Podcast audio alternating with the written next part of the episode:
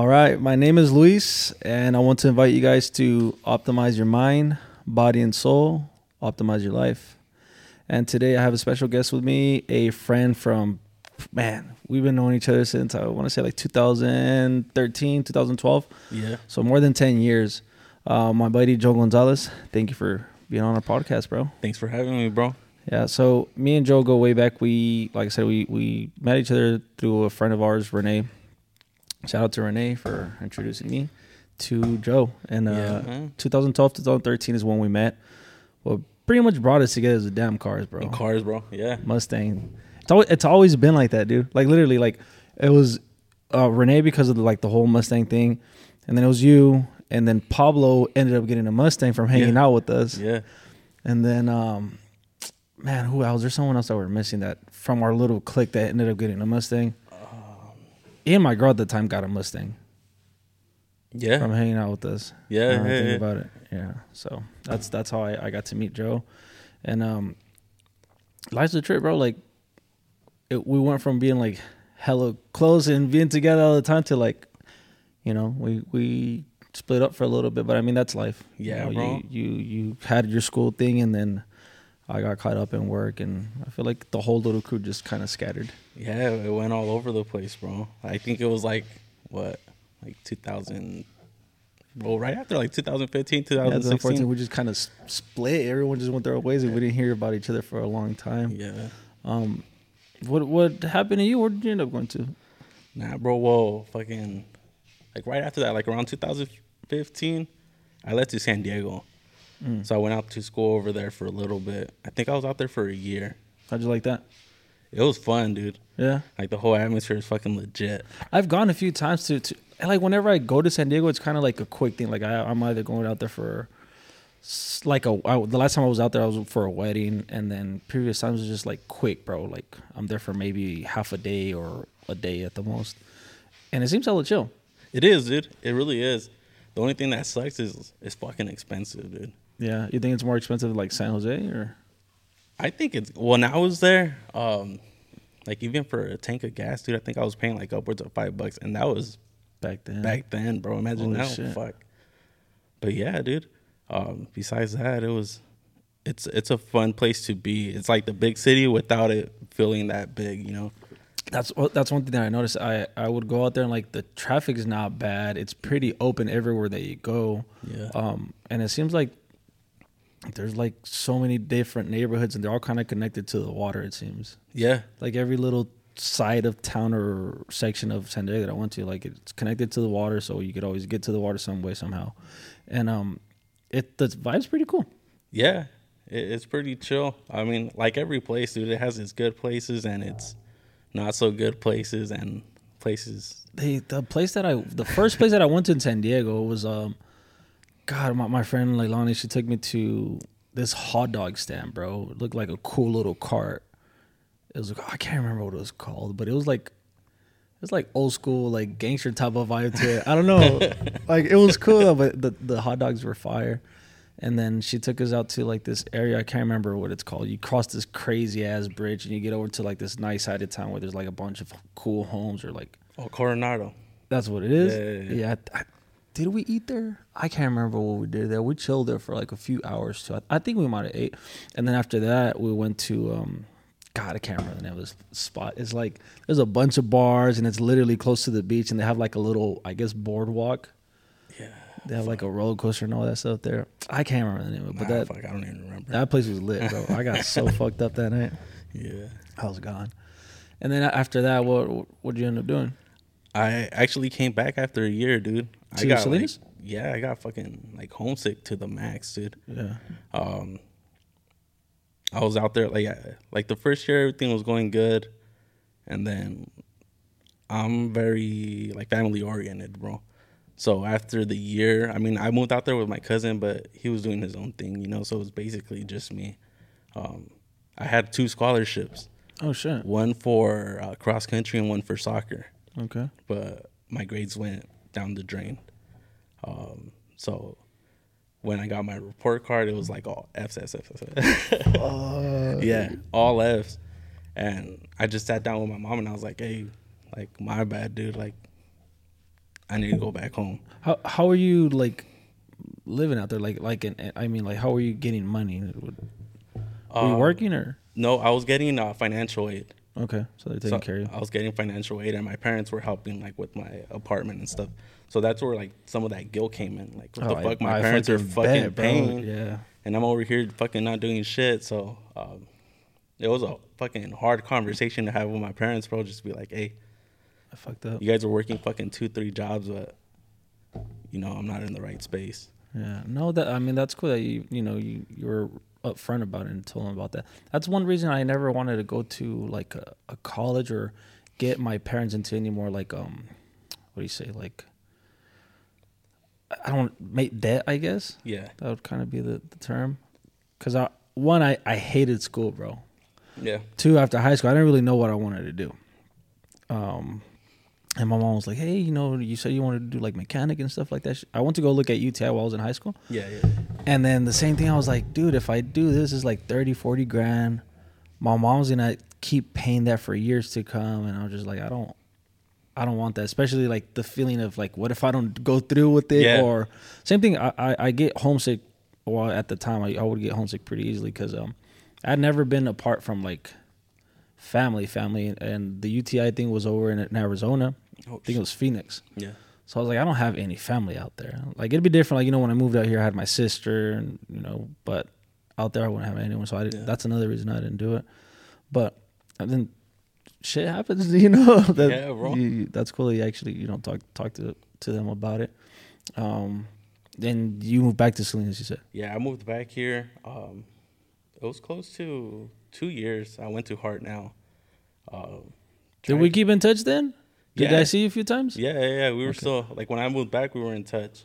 Okay. I did, like, 2 years, and, fuck, I had no idea what I wanted to do, bro. I just had my parents in the back, like, at least get a degree, Even when you first got out of high school, like, when you first moved to San Diego, you didn't really know? I had no fucking idea, dude. You just want to get a degree. Like, back then, my parents. Like, for me, I was just like, fuck, I don't give a fuck. Like, I just want to party with my friends and do whatever the fuck I want to do. Do you feel like you were kind of pushed to go get your degree, or was it one thing that you, like, this is what I want to do, like, regardless? Oh, hell no, dude. I was pushed, like, to the max. I fucking hate school, dude. Like, I hate it. Yeah. But, within time, I saw, like, that was my only way out. Like, I had, like, no fucking special calling. Like, one thing I liked was the cars. Yeah. I liked the designs and all that shit, but I didn't know what to do with that. So it was just my parents telling me, at least get that. Eventually, you'll find what you want to do. So I moved back to Hart now, and then I started applying to universities again. I got fucking denied from everybody, bro. Yeah. Like, fucking everybody. Even fucking CSUMB denied me. And I was like, what the fuck? You guys are partnered with Hart now. They're your backyard. They don't want you either. I was like, fuck, okay, cool. I got down, dude, like, fucking bad. Because, like, I was like, fuck, I missed my shot. I was already out.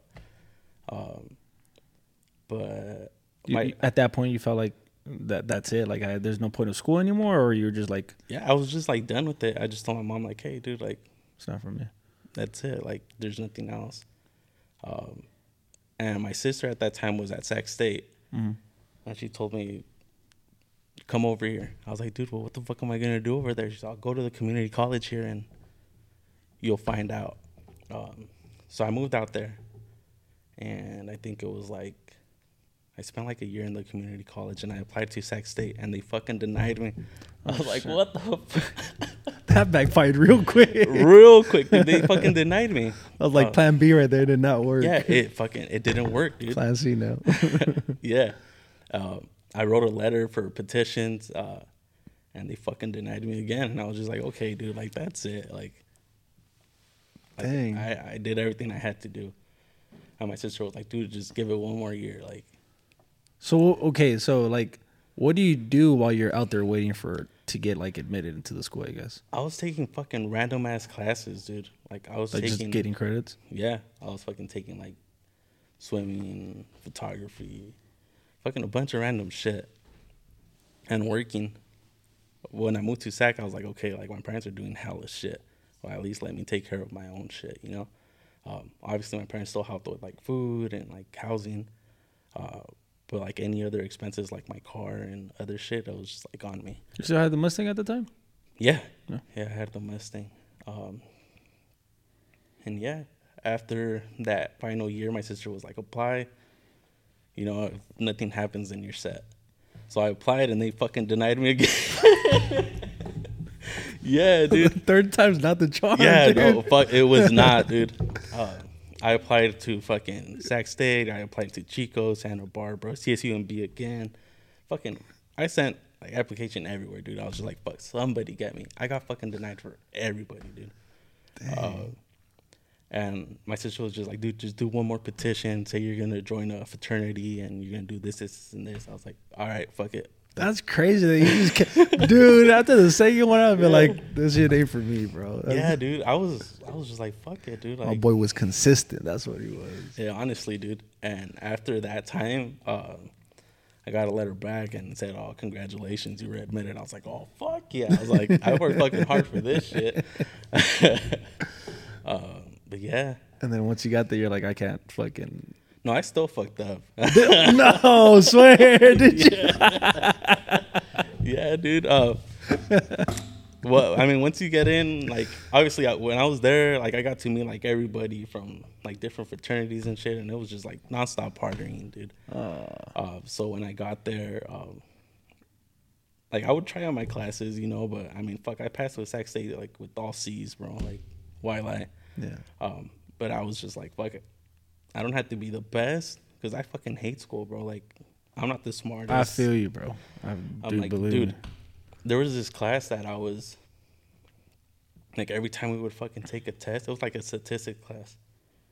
I would flunk it, and I would go to the teacher's office hours and like, hey, dude, like, I know what the fuck I'm doing, but when it comes down to the test, like, I'll just bomb it. Really? And the professor told me, just keep coming to my office hours. If you come every day, you'll pass. I was like, all right, cool. So I went like every fucking day he had office hours, and at the end I passed with like a C-. I was like, fuck yeah. Dude, mine was the opposite. When it came to like tests, I was pretty decent at tests. Like I would pass them, but like the homework, I would never turn it in. And then same thing when they would ask me to like go up on the board and like explain how the hell I did. I'm like, dude, I like there's certain things where I can't really explain. Yeah. I just know that's what it is. And fuck, dude, that's how I got around fucking high school. Same here, dude. Fucking 100%. Well, high school was even fucking worse, dude. Really? I think my senior year, I was behind like 30, 40, like credits. Yeah. I was behind hours, bro, because I hated school. I didn't hate school in Calexico. I just was tired of moving, and like I wanted to stay here in Salinas, so I ended up moving a few times. Yeah. Calexico and back to Salinas, back to Calexico. And I moved my junior year from here. And I was having, like, the best time of my life, too. Like, high school was really cool for me. Yeah. Moved over there, and I was like, dude, I don't like it here. Like, I left all my best friends. I left my girl over there. And I was kind of, like, giving up in a sense. I was like, dude, I hate this shit. Yeah. And I would literally, like, ditch class, like, dude, like, almost every day. I showed up to, like, my third period. I was just, like, I was fucking up, bro. And then my senior year, I had to make up for all those hours. So for every, like, class that I ditched or whatever was like an hour, so I think I made up like 90 something hours, dude. Oh shit. And I didn't think I was gonna graduate. I was like, I have too many hours. And then I caught up, and then I think once I got to like 20 hours, one of the I don't know what he was. He wasn't a teacher, but he ended up just getting rid of the rest of the hours. Like, you're good, bro. He's like, you're here all the time. He's like, you're definitely gonna show up for the rest. Yeah. But okay, so so you stayed at SAC. Yeah. And then you said you still fucked up. Then where do you go from there? Nah, well, I graduated, dude, which is the important thing. Yeah. That still counts for you graduated. And after I graduated, I still had no fucking idea, dude, what I was going to do. I was working at T-Mobile for like, I think it was like a year. Like after I graduated, just like, what the fuck am I doing? You didn't know exactly you didn't want to do? No. Let me ask you this, because this used to happen to me so often. Like, have you ever had dreams of going back to school? Like, you're back at school? Nah. No? Dude, I would have one like almost at least once a month, I think. And I now that I think about it, it's like my subconscious saying like, dude, you should have tried harder, because it's always a dream of me going back to high school in Calexico. Yeah. and I'm like looking around, I'm like, dude, I'm like hella old, you know, I'm like 20 something, I'm around high school kids, and like, I'm like, nah, dude, I graduated, and like, I've had that dream so many times. I probably haven't had it in like the last 2 years, but prior to that, I had it like at least once a month, and it was just so like vivid and weird. Like, dude, like, is this like some type of like shame that I feel for not like doing my best or giving it my all during high school? But yeah, that was a trip, dude. I was wondering maybe you had that. Nah, I mean, I've had some fucking trippy ass dreams, bro, but nah, nothing like that. No, not that. So then after a year of working at T-Mobile, what happened? I just started applying to random ass jobs, dude. I was just like, I just need to make more money and see what. So then I got hired at a law firm. And it was just basically just fucking scanning documents, looking them over, preparing them for courts. And that shit sucked. Did it? I mean, I'd get paid good, but it just wasn't for me. I was just stuck in the office. I always knew I wanted to help out people, but like, you didn't know what way to do it. What way? And I was like, well, fuck, I'm at a law office, so I'm gonna help out some type of way. But you never know what you're gonna get, dude. Like sometimes you may be helping out the wrong side, you know, but you still have to do your job. So yeah, after that, I think it was after like another year, my mom told me like, hey, go for your master's. And I was like, what the fuck? I barely got through my bachelor's. What do you mean? You know? Well, how old were you at this point? Fuck. I think I was like 21, 22. Yeah. 21 or 22. So this happened pretty quick then. Yeah. I think you would have been a lot older. No. Like when I graduated from Sac State, I had just turned 21. Yeah. So I was like 22. And I told him, well, I don't know what, dude, like, I don't know what to do or what there is. I had no fucking idea, dude, like, nothing. You were still out there when you were talking to her about that, or you went back? No, I was in Sac, so. Okay. And it just stumbled upon me, dude, like, I just started, like, thinking, like, what do I want to do? Like, I know I want to help out people, but I don't know how. At first, I wanted to be a detective. And then I wanted to go to, like, fuck, I'll just be a cop. Mm-hmm. I went through that route, too. Yeah. I was like, fuck it. Like, I could do that. Yeah. But no. And I started thinking back, like, to high school. Like, fuck. There was this one fucking counselor at Salinas High, dude. I'm pretty sure everybody's had a fucked up counselor. But when I first transferred to Salinas High, she told me, like, because I was good before going to Salinas High. I was doing pretty good, bro. I was still fucked up, but I was still doing pretty good. I love that school. Don't talk about it. Nah, Salinas High like that. She fucking told me. I was like, hey, I want to apply to colleges. Like, what do I have to do? She's like, don't worry about that. He's like, don't you have an uncle that works at a shop? Like, you can't go work with him? I was like, what the fuck, bitch? Ooh, like, flat out there. Like that. Her name is Miss Benya. I remember that shit. I don't fucking like her. And she did the same shit on my brother, dude. Really? Yeah. Damn. Yeah, dude. Low key, like, kind of racist. Dude. Yeah, and it's your own people. Yeah. 99% of the time. She's like the George Lopez at the time now. There you go. Yeah, George Lopez. With fucking, what's his name? Barbosa or whatever. Yeah. She was hating. Yeah. Damn, that's crazy. But yeah, she fucking told me, and I was like, dude. Like, you're like, I do have an uncle that has a shop. Like, I do, dude. I didn't even fucking know at the time, but, like, I did, you know? I was like, he has a fucking body shop, dude. Like, how the fuck do you know? Yeah. Maybe she didn't know me. Yeah. I was like, fuck, you don't like me for some type of shit. But, yeah, dude. Once you told me that, I got fucking down, dude. Like, and I think that's where I just started fucking up. But once I started thinking about it, I was just like, dude, like, fuck that bitch. Like, how many fucking counselors are there out there that are fucking telling kids that, you know? Yeah, that's sad, bro. Like, especially at a young age, like someone saying shit like that, that shit will fuck up your life. Yeah. I feel like, you know, you as an older person, when someone puts you down a little bit, I'm like, fuck, like I'm already older, but imagine someone that hasn't even gotten close to like starting their life, and someone's already telling you that shit like that. That's fucked up. Yeah, bro. And it's gonna be stuck in my head, dude. Hopefully, you run into her one of these days and be like. So I'm saying. When I fucking started applying to places back here, I was like, dude, I want a job at Salinas High just to be like, fuck you, bitch. Yeah. But I was like, nah, relax. Principal fire her ass or something. You're fired. No, but so I was like, dude, like You know, I could do that. Like, fuck, if that bitch did it, I could do that shit. And, well, like, in the whole counseling field, dude, there's not that many guys. So I was like, dude, if I had somebody that looked like me and was a guy and, like, told me, like, hey, dude, you can fucking do it. You're fucking up, but get your shit together. Like, I feel like the end goal would have been way different or shorter, you know? Or faster, you think?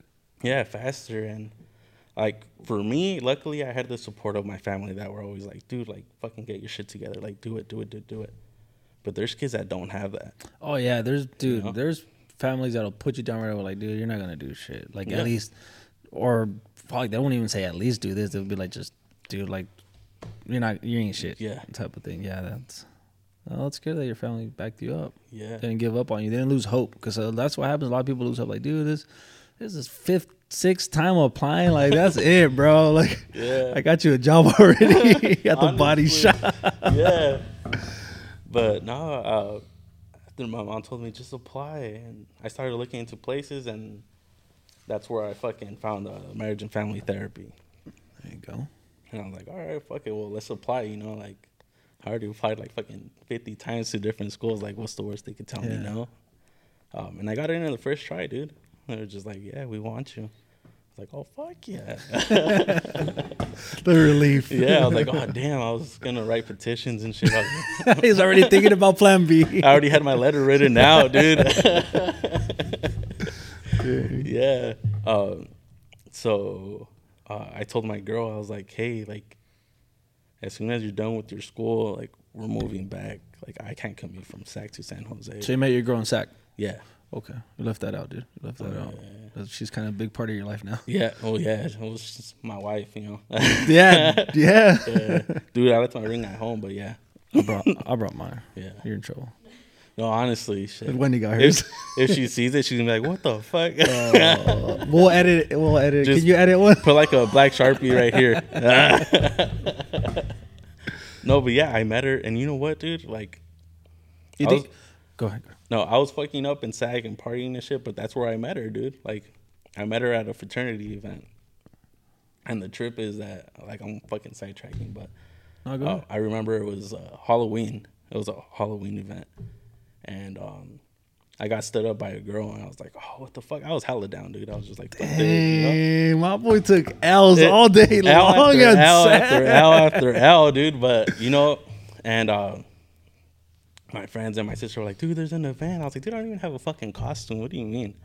Like, put a shirt. We have a badge, and here, take my hat. I was like, fuck it. I'm going to be a cop. There you go. Yeah. So we went, and I just saw my wife now, like, she was with a group of friends. I was just waiting for my friends to come. Like, hey, dude, like, I just need two of you fuckers. Like, come, and I need to ask her how to dance. I was hella fucking faded, dude. And, you know, the only reason I asked for her number was because before even going to the event, my friend told me, like, don't be a bitch. Like, if you get at least 20 numbers. One of them.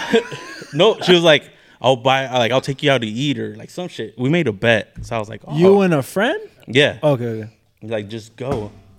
And shout out to Amy. She's the one that fucking did it. And I was like, all right, fuck it. Let's do it. Little Cupid over there. Yeah.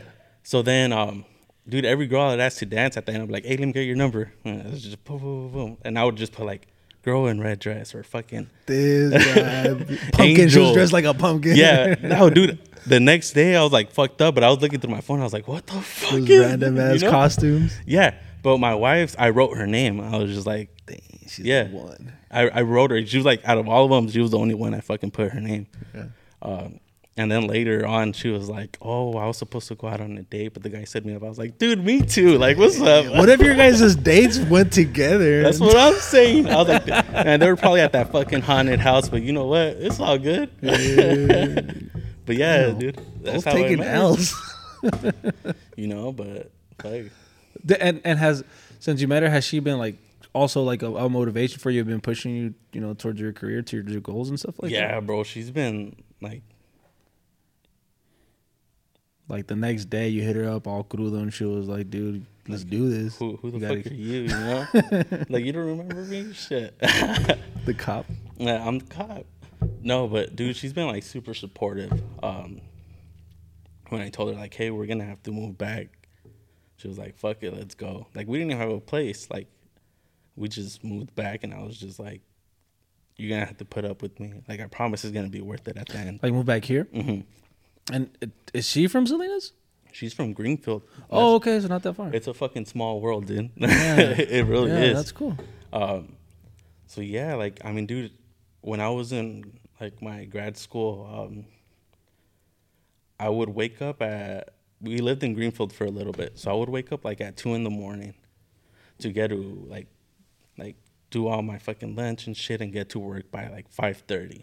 Damn. So from 5:30 to 2, I'd be at work. And then after that job, I had to go to my internship, which was from, like, 3 to fucking 6. And then once that finished, I had to get to San Jose in an hour. And my classes were from 7 to, like, 10:30. And I had to drive back to Greenfield. So I would get to Greenfield, like, around fucking 12, and I'd only have, like, 2 or 3 hours of sleep. Damn, that's commitment, dude. That's crazy. Bro. And so, like, I wouldn't see her, dude. Yeah. Like, I wouldn't see her at all. And, like, there was times where this shit got hard, dude, and I would just tell her, like, dude, like, I promise it's going to be worth it, dude. Just stick by me. Dang. And she did, dude. And yeah, dude, it was a bitch. It was like those fucking 2 years were 2 years. Yeah, I was about to ask you how long did you do that for? Yeah, 2 years. That's crazy. It was fucking 2 years. Props to you, bro. That's, yeah, bro. Fuck. 2 years nonstop, and that's what I'm saying, dude. Like, it's not that I was a dick or I was like fuck all you guys, you know. But like my time was like, I didn't even have time for my fucking own family, dude. No, like, I feel you, bro. Like, you're trying to figure your own shit out. Yeah. I feel like that's, everyone gets to that point, bro, yeah, where, like, this other shit doesn't matter anymore. Like, you got to focus on you, because, like, when we were younger, we were just having fun, dude. Yeah, to be honest, we were just having fun. We would fucking party all the time, go to the races every Friday we wouldn't miss. Saturday, go out, fucking watch a movie or some bullshit. And we'd do that same thing all week. Yeah. Yeah, no, I feel you, dude. We grow up and we get on with our own lives. Yeah. So you did that for 2 years. That's crazy. Then after that, like, what were you going to San Jose for? Like, for another degree or just certain classes or? No, well, it was for my master's. Oh, so you went through with that. Your mom told you. Okay. Yeah. My mom was pushing me through, and I was just like, fuck it. I found, like, marriage and family, and let's just stick it through. Like always, dude, I fucking hate school, dude. Like, but, you know, the one thing I learned is, like, you don't have to be the fucking smartest. You just have to have that commitment, you know? It's discipline, bro. That's really what it is. Just being disciplined to even wake up. Just even show up, bro. Yeah. Like, you could show up, and that's already an effort to fucking go through with it. Yeah, dude. And, like, when I started going to school, it was a cohort of us. I think it was 10 of us. By graduation, it was only 5. So half of them just didn't make it. And that's the thing. And out of that class, there was only one other dude. And that just tells you, like, the whole marriage and family field, it's mostly females. So there's not that much male representation. So that's how I was like, fuck, I think I'm in the right place, you know? Like, so explain that field again that you're in?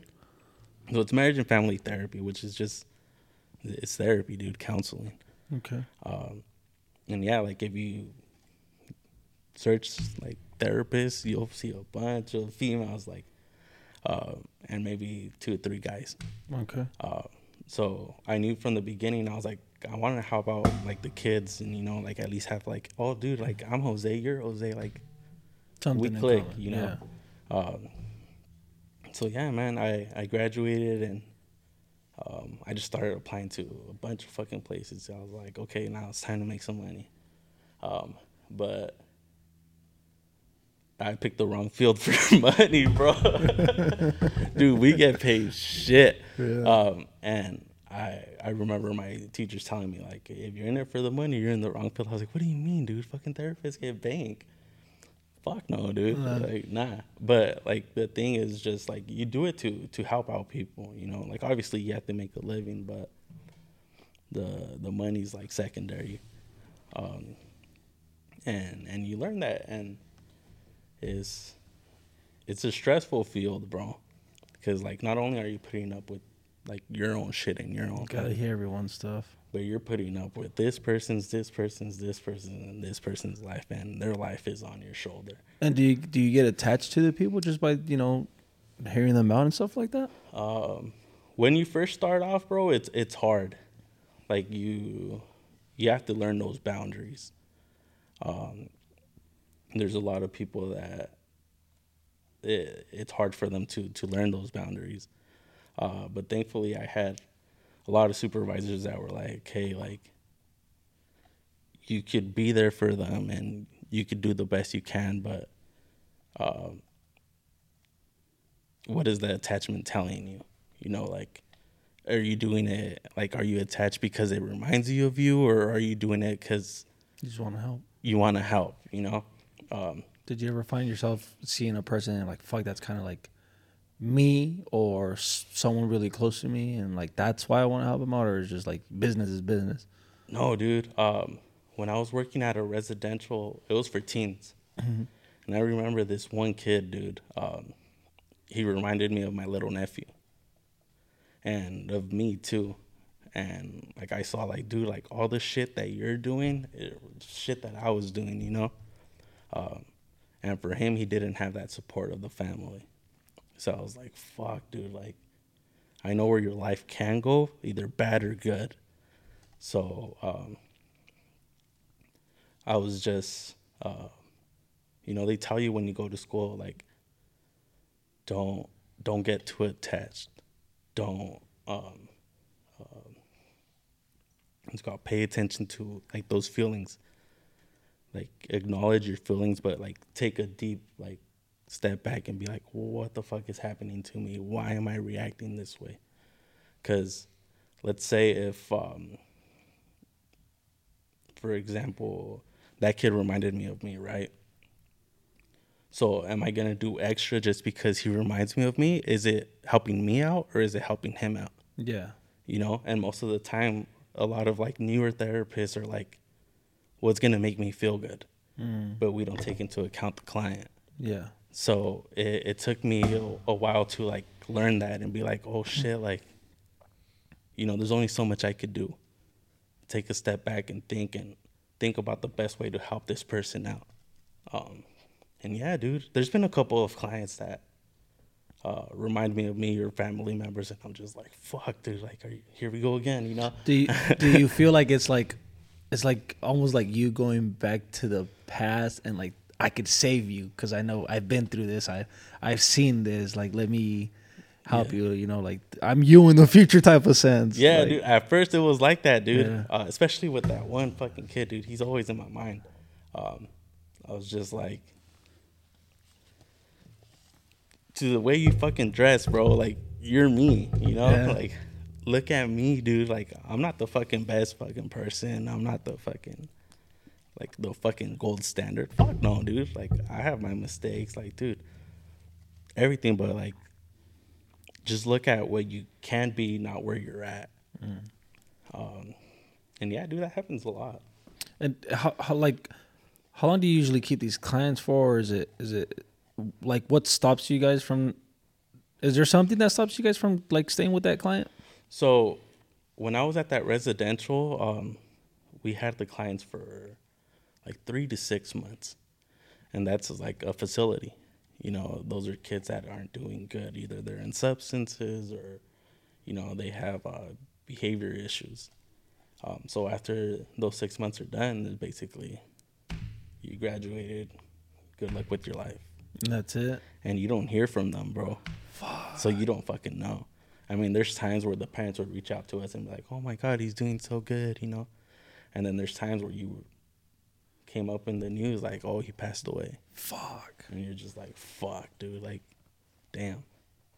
Dude, I don't want to say like it's on you, but like, there, do you get guilt trips off of that? Like, fuck, dude, like, I wish I had done more, or I wish I had kept up with him after that. Like, because that has to suck. Like, they just cut off, you know, like, hey, 6 months, that's pretty much it. That's like it. They're on with their life, and you got the next person now. Yeah. But yeah, you're still stuck thinking about that person. Like, how does that make you feel, dude? Like, yeah, dude, it's tough. I don't want to say it gets easier, Because it doesn't, dude. Like, every time you lose a client or every time something happens to a client, you're just like, fuck, dude. Like, that's why, like, most of the therapists, if not all of the therapists, go to, like, their own therapy. That's what I was going to ask you right now. Like, you seem like you carry a lot of people's weights on your shoulders. Like, how do you deal with this? With that, you get a therapist then? Yeah, I used to. Okay. Yeah, I used to. Not right now, but fuck. I need to get back to it. Mm-hmm. Yeah, dude, because it's that, dude. You carry people's lives. And you feel like therapy is for everyone, or? I think it is, but you just have to be ready for it.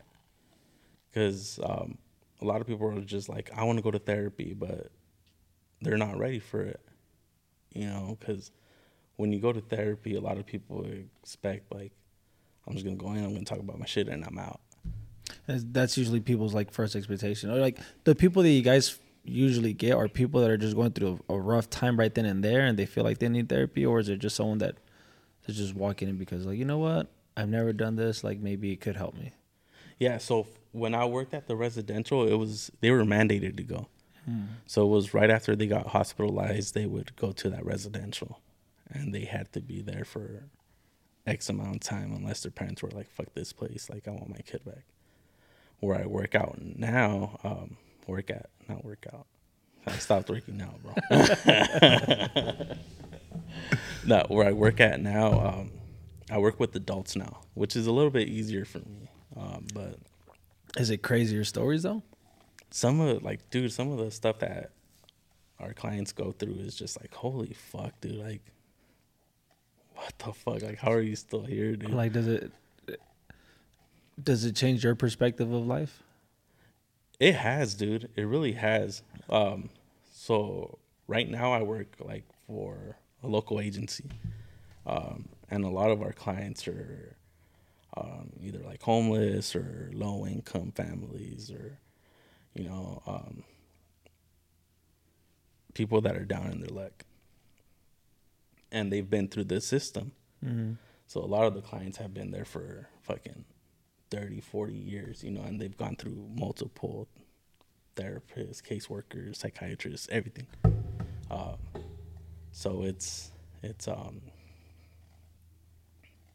you get a little bit of everything, dude. At what point do you think, like, do you guys ever say, like, hey, like, hey, bro, you're good. I don't think you need to see us anymore, or because you said 30 to 40 years. That's crazy. Yeah, like, dude, that's your whole life. It's because it comes with there's different types of, like, diagnosis and things with mental health. A lot of the people just think mental health is, like, either depression, anxiety, or, like, the common one, like, fucking schizophrenia and bipolar. Yeah.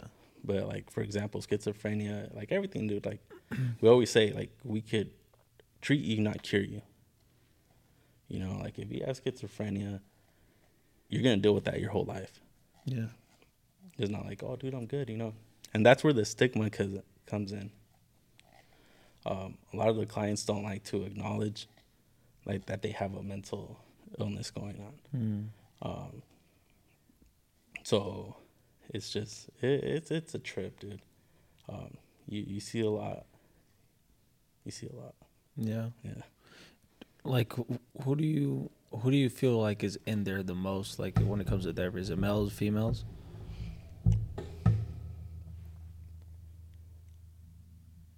Honestly, right now I have a caseload of, I think I have like 30 something people. I want to say like 95% is female. Really? Yeah. I thought it'd be males, because I feel like females are usually pretty good at, like, finding someone to talk to within, like, their own circle or stuff like that. And that's the thing, dude. I mean, you would think, right? Like, that's the problem, though, that yeah. You won't? Yeah. No, dude. There's that stigma, dude, especially if you have something going on. Like, let's say you're hearing stuff or you're seeing stuff. Oh, that's okay. To you don't want your friend knowing, like, holy shit, like, there's a fucking black shadow behind you, bro. You know, like, you're gonna be like, what the fuck is up with you, dude, you know? Oh, damn. That's where the stigma comes in, dude. That's why they're just like, I'd rather stay quiet, or I'd rather go seek services somewhere else. And yeah, dude, a lot of the clients that we see are either schizophrenia, bipolar, very few like depressive clients.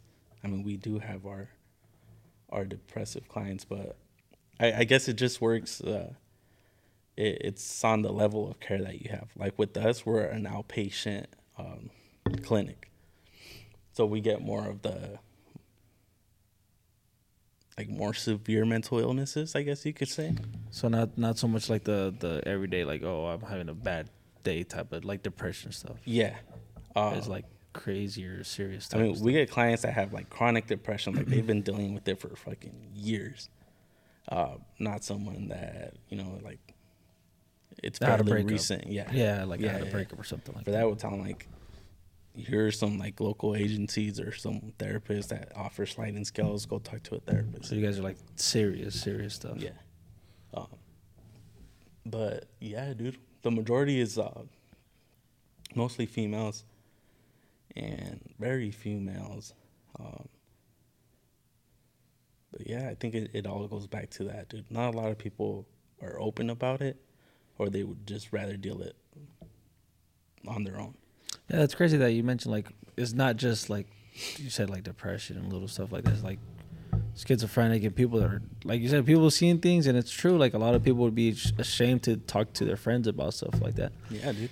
Yeah, that's a trip, dude, because we don't really know what someone's going through. Yeah. And most of the times when people are going to hide it because you might think I'm weird or you might see me different or stuff like that. So, I mean, I always think and I always tell people, like, be nice to everyone, bro. Like, you literally don't know what the hell they're going through. Yeah. Like, they could be the happiest person, but, you know, once they're by themselves, they're, like you said, they're seeing some stuff or feeling some type of way. It's like, it doesn't cost much to be nice. Yeah, it doesn't, dude. Yeah. That's how I always see it. Just be nice. Unless someone does you fucking dirty, then all right, then you show your other face. But yeah, that's a different story. Yeah, yeah. And how long have you been doing that now? I think I've been on the field for, I think I'm going on 6 years, dude. Dang, time flies, dude. Yeah, dude. I'm starting to feel old. Dude, we got kids now. That's the crazy part. We got kids. Dude. Shit. I remember when I ran into you again, and you were like, "Oh yeah, I moved back like 2 years ago." I'm like, "Fucker!" Yeah.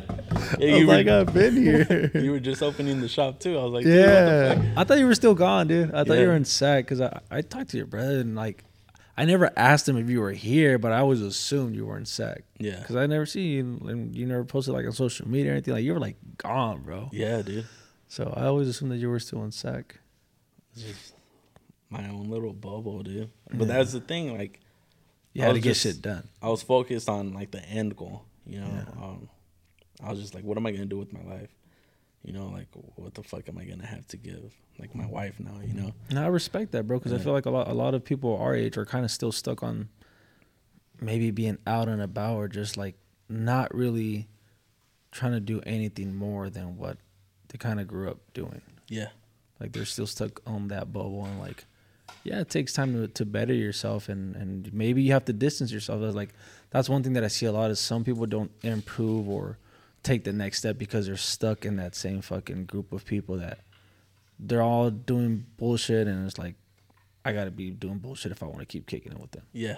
But, no, I you know, salute to you for you know, taking a step back and doing your thing and focus on what you wanted to do. Like I said, we're all growing, bro. It's... Yeah. We're all living and growing and learning different things and how to go about life because no one teaches you any of this. Fuck. You know, there's no right or wrong way of doing it. You kind of just learn as you go. You know, as that's another thing that I trip. I was like schools and all this stuff are so focused about like showing people how to work, how to do this and that, but it's like they don't really get you ready for life. Yeah, dude. Even that, dude. Like fuck. I remember when I was doing my grad school, dude, I was fucking taking notes. Like, I fucking suck at taking notes, but I would fucking write down everything the fucking teacher would tell me. And this one time at the end of class, the teacher told me, like, hey, Jose, like, I want to talk to you. I was like, all right, well, what the fuck did I do, you know? Yeah. And she told me,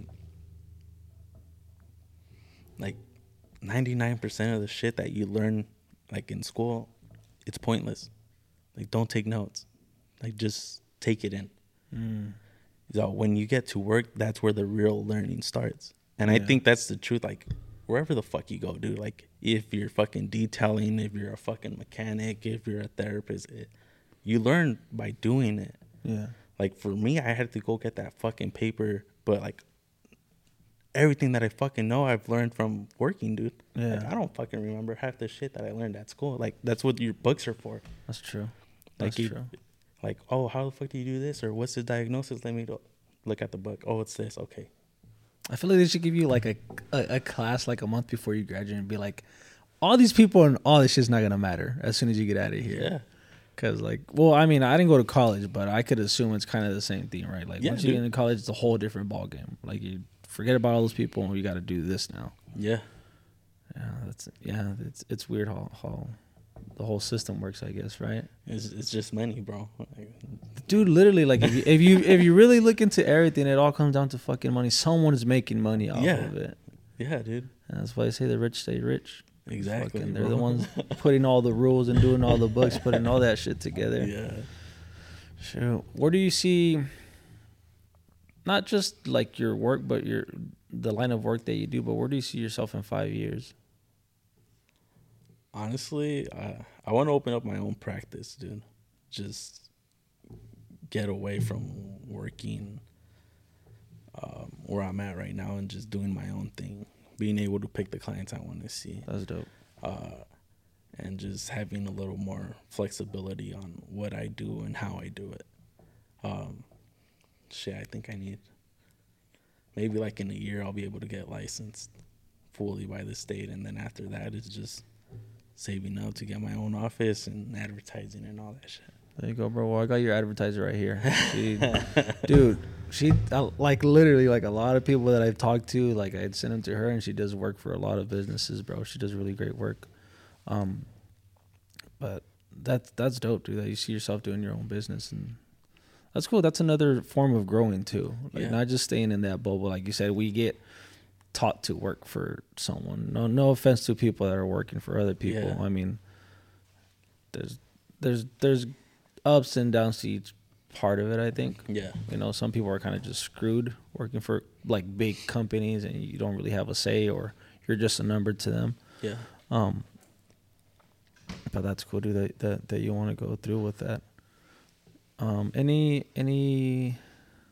way that people could reach out to, like, a therapist or any websites or people that you recommend? Yeah, dude, there's actually... Oh, my bad. There's a couple of agencies in the county, dude, that people could reach out to. I start off with the kids, dude. Which is like, that's my main focus. Kids. The kids. If like anybody's kid is going through something, or the parents feel like there's something wrong, or, you know, like the kid started changing. Talk to your school counselor, dude. There's so many fucking programs for kids. Yeah. And a lot of people don't know about them, dude. They're just there and not being utilized. There's one, it's called Harmony at Home. They offer therapy for families and for children and, you know, younger adults. And most of the therapists are, they offer a sliding scale. So it's basically like, what can you pay? Mm. You know, they work with you and they go based off of that. And then there's obviously like Monterey County Behavioral Health. You guys could always like reach out to the county, and they have their own programs as well. And then there's NAMI, which is like the National Association for Mental Illness. Mm-hmm. There's a chapter here too. There's a bunch. Like if you guys just Google like mental health services Monterey. So there's a lot of local stuff then. A bunch will pop up. Okay. Do you know of any for mental health for, like, say, men? Because now that you said those numbers, it's like, I always think, again, it's like, I would think it would be more guys, because I feel like guys are the ones that are kind of like, I don't want to say in the closet, but like keep that shit like hidden. Yeah. But now that you say it's more women, then it still makes sense, because that's telling you that guys are still not willing to fucking confront that. I think it's just like programmed like in our head, dude. Like, you think as a man or because of our like ethnicity? I think it's both, dude. Yeah.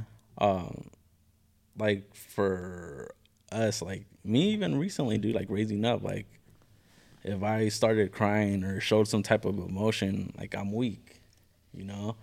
Or like when was the last time, like just think about like your younger years, like if you were to break up with your girl and you were in your feels, your friends would be like, oh, don't be a bitch, dude. Like, you're simping. Move on, dude. Like, yeah. What the fuck, you know? It's true. Yeah, dude, it is. So I think we hold that. We hold a lot of emotions. Damn, we're in denial is hella young, huh? Now that I think about it. Yeah, dude. It all starts hella young. Fuck, that's bitch, crazy. Dude. Like, she was a bitch anyways. Like, yeah, go on. Get another girl. Yeah, another girl. And you're over here fucking crying in your room, bro. Yeah, like, you know? But trying to be straight face in front of your homies. And your homies call and you're like, oh, let's go, dude. Like, I'm down. Yeah. But yeah, dude, I think it's that. It's a little bit of everything. Because I don't know. Like, I feel like it has to do with that ethnicity, but then again, you know, every man does go through something. But do you think it's weight that people put on our shoulders? It's us putting our own weight on our shoulders. Sometimes I feel like we're already like born with that. Like, I have to do this. I gotta take care of that. But why are you born with that, bro? That's why I don't get it. Like, dude, I didn't grow up with a dad, so yeah. That's why I don't fucking understand that. Like, I don't ever remember a mom saying like, "You're the man" type of thing. But it's just social norms, bro. It's just what you see or your friends. Like, you didn't have a dad, but your friends did. Yeah. Right? And they were taught that, bro. And, like, with your own little clique, it just starts like, oh, dude, don't be a bitch. Like, what the fuck? You're a man. Yeah, dude. Like, what the fuck? Grow up, dude. Wow, that's crazy. We try to make ourselves seem like we're, like, the strong ones or whatever. And honestly, even females, dude, like, if a female were, like, I feel like they put that in us too, dude. You're the man. Like, dude, like, what the fuck? Like, you're the provider. Like, now it's a little bit different, bro. You know, like, equality and all that shit. I'm glad that whole equality stuff is, like, a big thing now. Yeah. I think so. So now I'm like, oh, what the fuck? We're equal. Open the door for me, dude. What the fuck are you talking about? Well, not even little stuff like that, but, like, don't feel like because I'm a man, I have to do that. Yeah. Type of thing. You know, like, it sucks that certain things are expected. Like, dude, it's like Valentine's, bro. Yeah. Like, why do we have to get the flag? I don't mind doing it, but I hate that certain, you know, some people do expect that. Yeah. Like, I've been seeing, like, during this Valentine's, I saw a post, like, oh, if he doesn't pull up to my house with this or that, like, his stuff is going to be on. Like, dude, like, why did he, the poor fuck? Guy, like, he has to do that just because he said so? Yeah. You know, I'm glad it is coming to a more equal type of scenario. No, Wendy's not okay with that. See, I learned from that. I proposed to my girl on Valentine's, so now I'm like, dude, it's equal. Like, it's our anniversary. Give me something. I'll give you something, too. Yeah? Well, I mean, yeah, of course we get things gifted, but I feel like a girl expects us to give them a gift. Like, me, I'm not expecting a gift at all. Like, yeah, my girl gets me stuff, but it's like, I'm never like, hey, Valentine's is coming up. Don't forget to get me something. What are you going to get me? Where are you going to take me?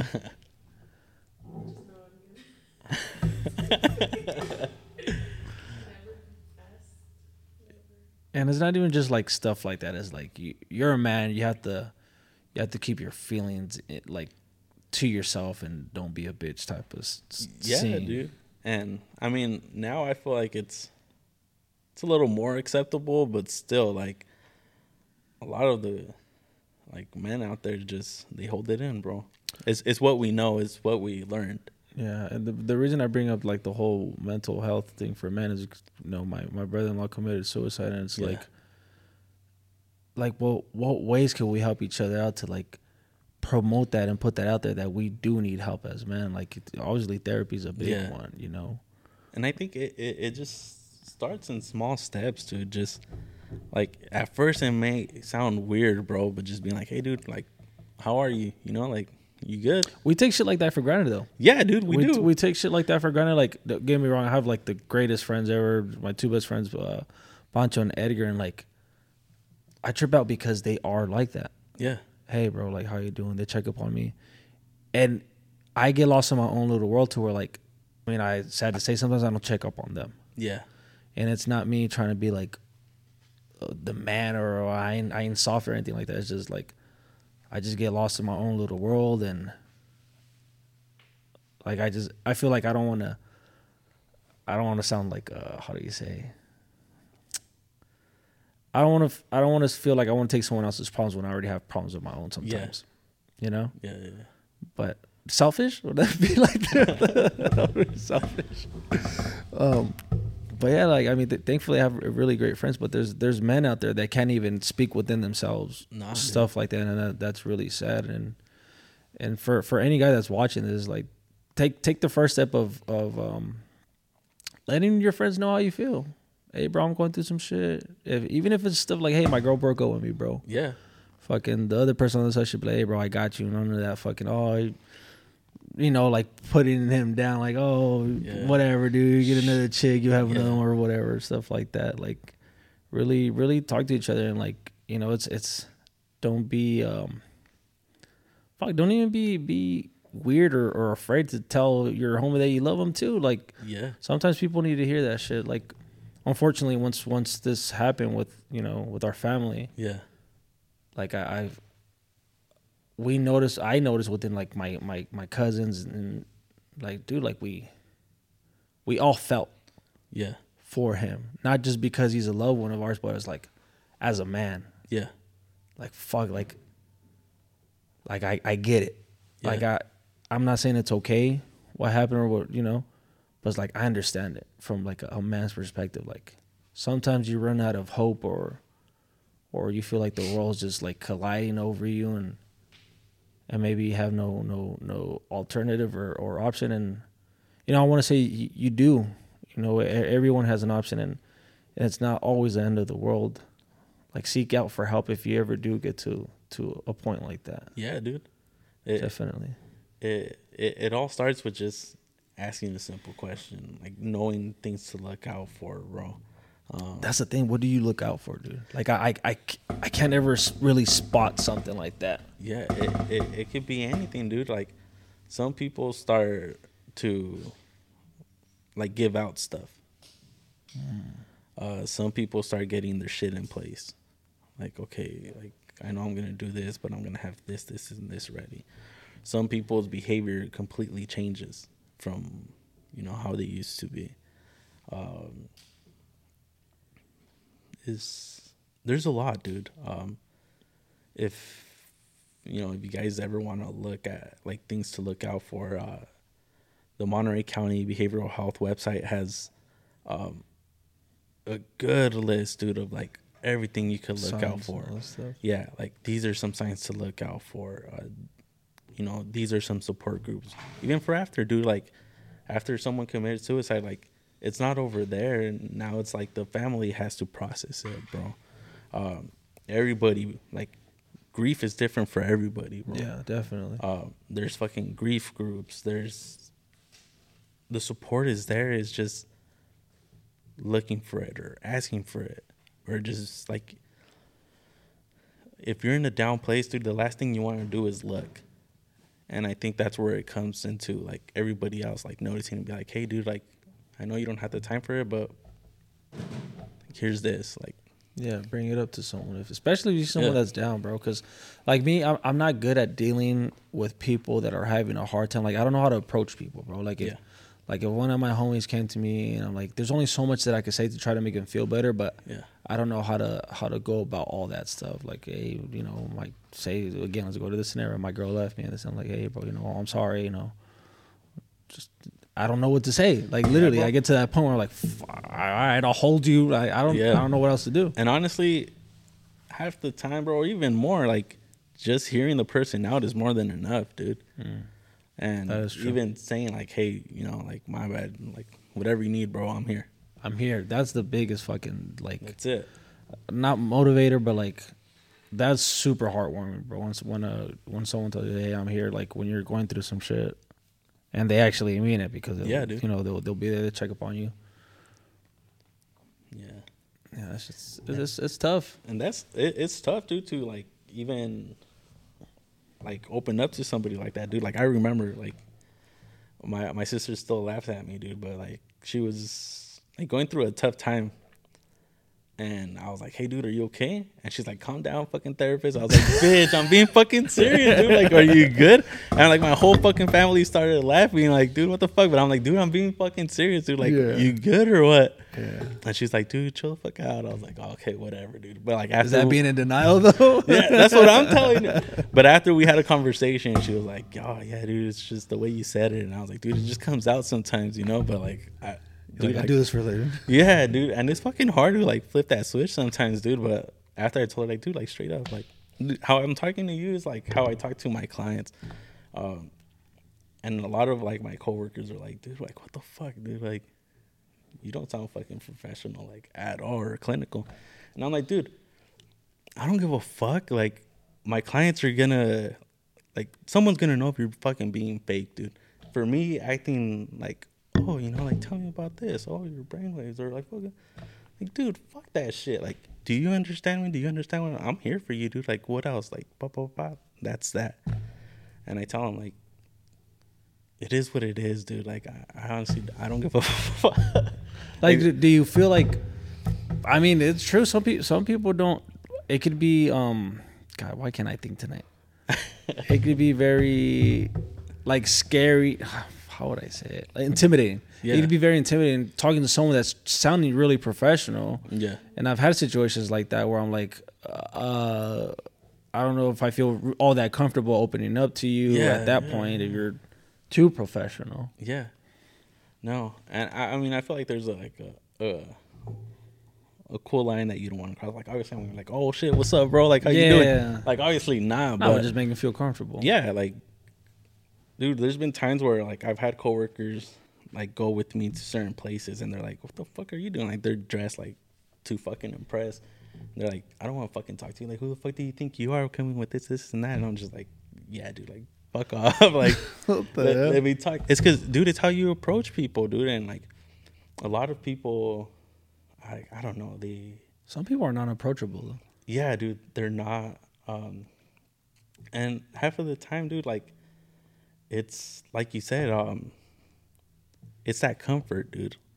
Like, if someone talks like you or looks like you or there's something relatable, dude, you're gonna open up. It doesn't matter, like, if you're fucking white, black, it doesn't matter. But if there's just some connection, even like the way you dress, they're gonna open up.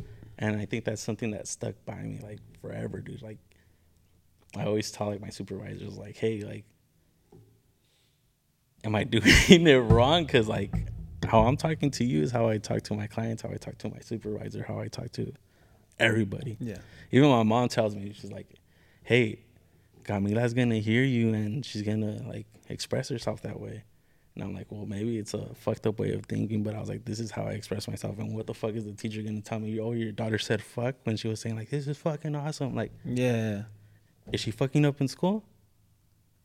We have a problem. Is she doing good? Then fuck, dude. Like, I mean, there's certain stuff that I feel is just real life stuff. Like, I mean, people are gonna cuss around you eventually. You're not getting like, who's getting you ready for that? You know? Yeah. Other than probably your parents. Yeah. But yeah, I mean, that's one thing I probably should work on. But it's just me being authentic, dude. Just me being me. And I feel like people can relate to that. Or I mean, some of it, like, I may not be for everybody, dude. Obviously, some people want someone that's, like, fucking clinical to the book and blah, blah, blah. Yeah. But that's not me, dude. I feel like I'm being fake if I'm like that, you know? But, yeah, dude, it's a fun job, but stressful as fuck.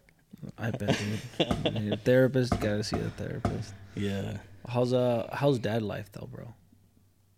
That's one thing where I still trip out when I see myself or I see you or other friends that have kids. I'm like, damn, we got a little mini us now. Yeah, dude. Honestly, I feel like that. I feel like everybody says it, dude, but it changed me. It really did, dude. It changes everyone, but it doesn't change everyone in a good way. Yeah. I feel like it's just a handful of people that get motivated and actually push to do greater for their kids, because I know people that they have kids and it like it got worse for them, yeah, you know, or they don't, they're not happy with it. Yeah. But I mean, I feel like you're doing good. Yeah, I mean, I feel like it's going good. Yeah, dude, it's just motivation for sure. Yeah, and it's like looking into a mirror, dude. I mean, she looks nothing like me, dude. Like nothing. She looks like 100% my wife. Yeah. But there's times, dude, like she has a little fucking crooked smile, and I'm like, ah, that's me. That's me right there. Dude, yeah. Or like her fucking, like, she has a little attitude that comes out of her nowhere, and I was like, what the fuck? Like certain gestures that they do, dude. That yeah, like yeah. That's my. You might not look like me, but that's me. It's a trip, dude. It's a trip. She's what you said, 2 years old now. She's a year, dude. Oh my. She just turned a year last month, actually. Yeah, dude. You just learn. Like I have no fucking idea what I'm doing 99% of the time. No, dude. No one teaches you how to be a parent, and when you do have kids, they try to say how to be a parent, but they got to keep in mind you're not them, and the kid is not the same kid that they had. Yeah. Because there's times where my family tries to tell me, no, this and that. I'm like, I understand where you guys are coming from. I know you're trying to help. I was like, times are different, and that kid is not the same kid that you probably had. Yeah. Like you can't treat each one the same or bring them up the same way. Honestly, dude, like there's been times, well, luckily, like my parents told me from the get-go, like if you ever need advice or something, reach out. If not, she's your kid. Yeah. You're going to raise her how you want. Shoot, I wish my parents were kind of on that boat. No, honestly, dude, it's a trip, dude, because like, I mean, I did todo, you know, like thankfully, like my parents preached that and backed that up, at least with me. And like with my wife's side of the family, it's completely different. They're like, dude, what the fuck are you doing? Like put on a sweater, do this, do that. That's how my family is. And I'm just like, chill the fuck out, dude. Like she's not going to fucking freeze to death. Like let her fucking roll around in the mud. Yeah. Like what the fuck's going to happen? Yeah. My family.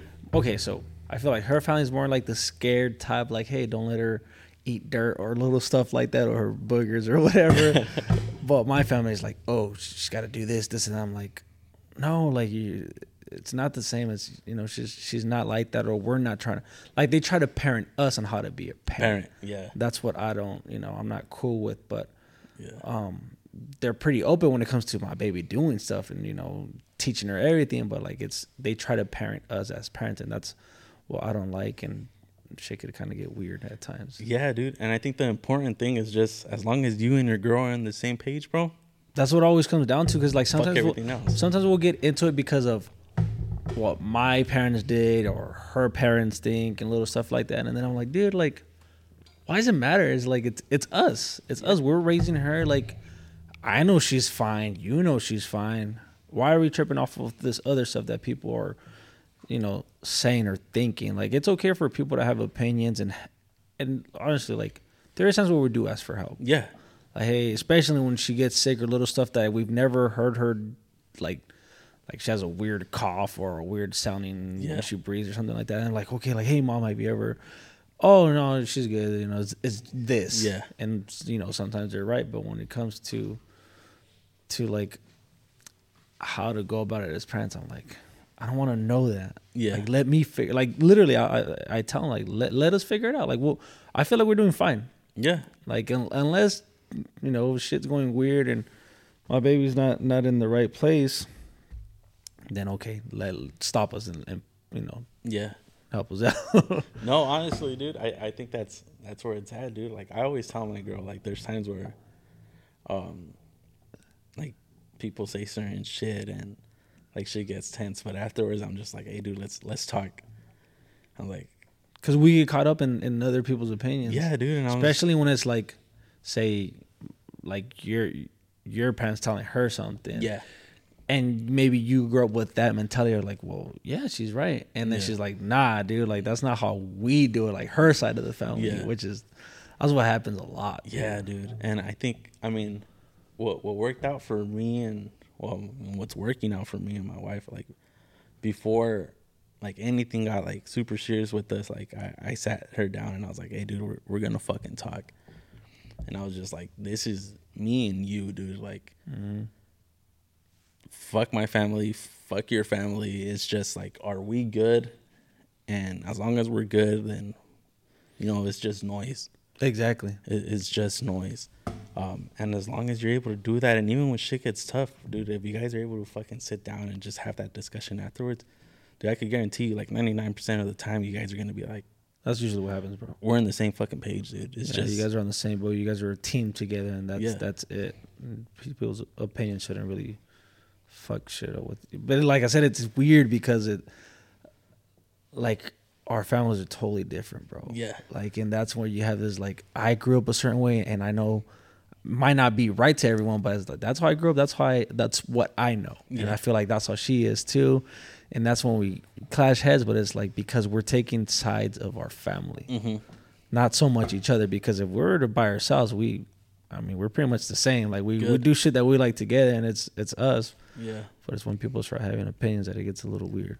And that's how it is, dude. Like, it's a trip with me. Like our families are like completely different, dude.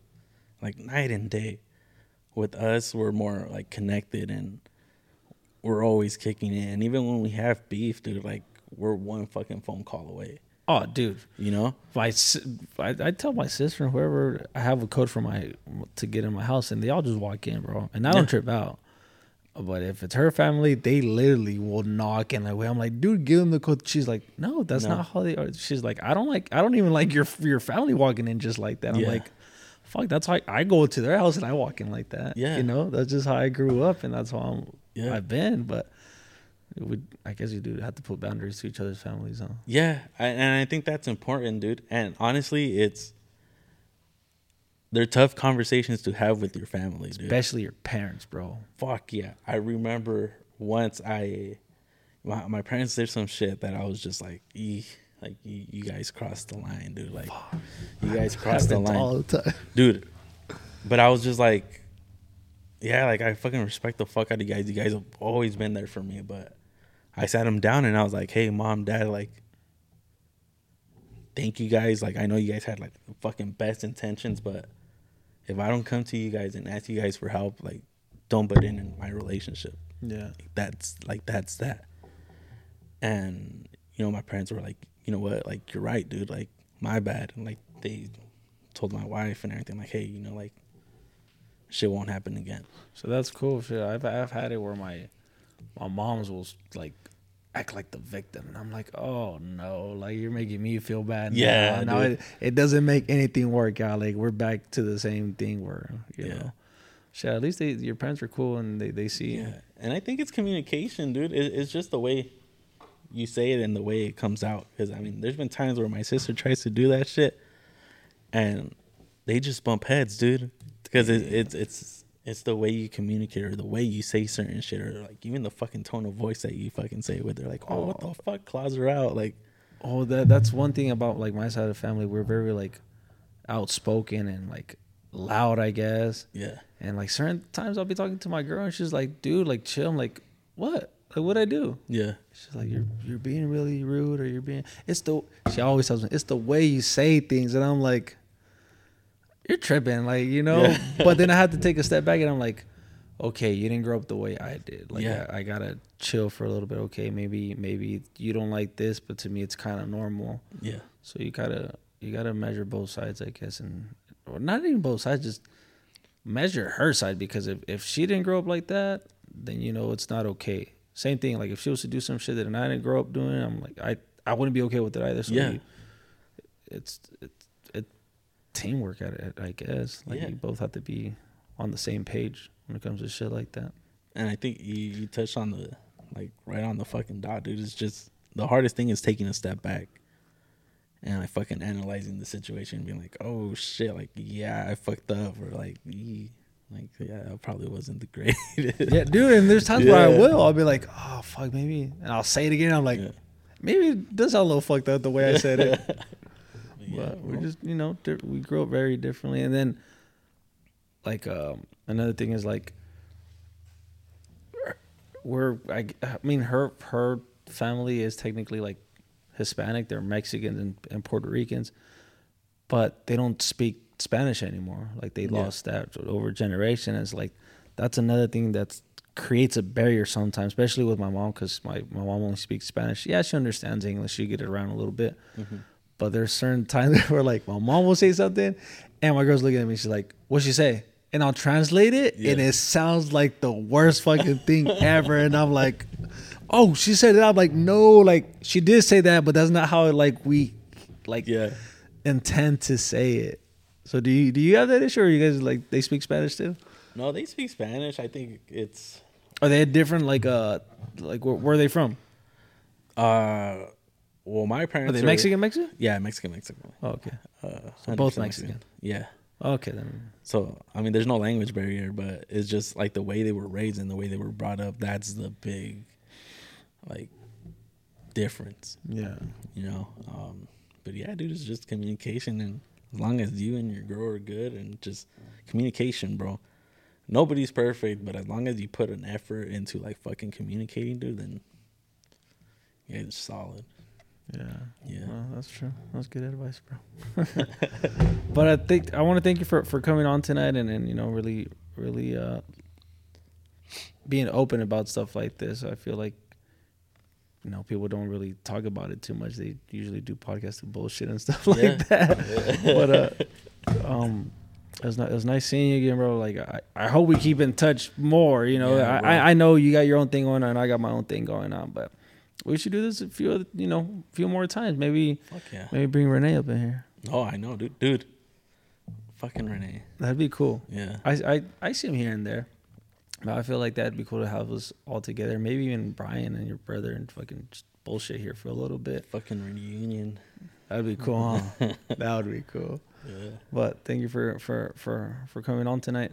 And if anyone else would like to come on the podcast. Know, get a hold of us through our Instagrams. It's Optimized Detailing. We have the Optimized Podcast. If you guys have my personal one, you guys could reach out on my personal one.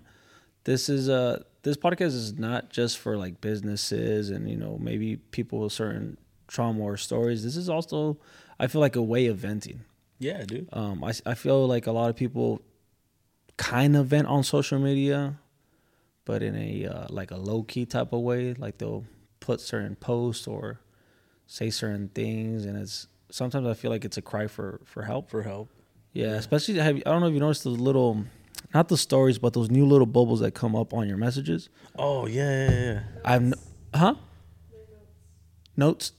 I've been seeing a lot of shit where I'm like, dude, like this person's. Well, I mean, there's different ways of seeking for attention. Yeah. Huh? Yeah. Yeah. Yeah. I feel like certain people do it. I know, for bad attention, like you know, like try to get someone to talk to or some bullshit like that. Yeah, I feel there's people that are like putting stuff there, like for people, like hey, like are you okay? Are you good? Yeah. You know, this is another way of doing it to really express yourself and talk to someone and know you're not alone, whatever it is that you're going through. So go ahead and reach out to us, and I will see you guys on the next podcast.